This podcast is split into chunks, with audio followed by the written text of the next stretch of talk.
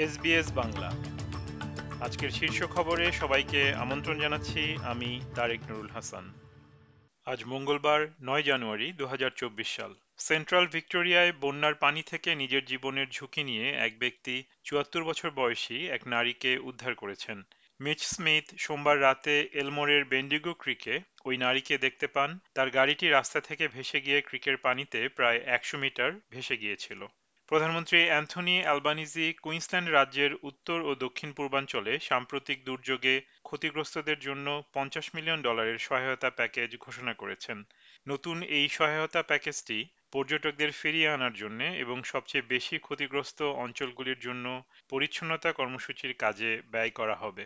বছরের এই ব্যস্ততম ছুটির সময়ের আগ পর্যন্ত আবাসন বাড়ির ভাড়া বৃদ্ধি অব্যাহত রয়েছে। সর্বশেষ প্রোপট্র্যাক মার্কেট ইনসাইট প্রতিবেদনে দেখা গেছে যে, ডিসেম্বর কোয়ার্টারের তুলনায় এক দশমিক আট শতাংশ বৃদ্ধি পেয়ে গড় ভাড়া এখন প্রতি সপ্তাহে পাঁচশো আশি ডলারে দাঁড়িয়েছে।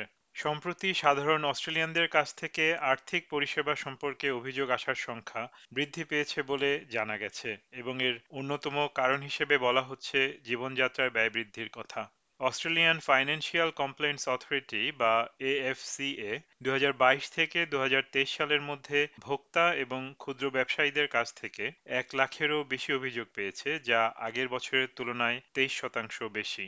এবারে আন্তর্জাতিক খবর। মার্কিন পররাষ্ট্র সচিব অ্যান্টনি ব্লিংকেন বলেছেন, মধ্যপ্রাচ্যের নেতাদের মধ্যে তিনি গাজায় ইসরায়েল ও হামাসের ভেতরকার সংঘাত ছড়িয়ে পড়া রোধ করার দৃঢ় ইচ্ছা দেখতে পেয়েছেন। ব্লিংকেন সৌদি আরবে সাংবাদিকদের বলেন, তিনি যাদের সঙ্গে কথা বলেছেন তারা সবাই এই সংঘাতের মাত্রা উপলব্ধি করেন, তবে তিনি এও বলেন যে নেতাদের কেউই মনে করে না যে রাতারাতি কিছু ঘটে যাবে।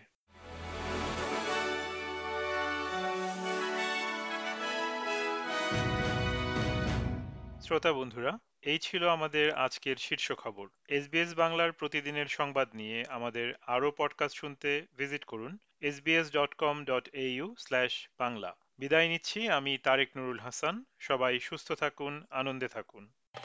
আমাদেরকে লাইক দিন শেয়ার করুন, আপনার মতামত দিন। ফেসবুকে ফলো করুন এস বাংলা।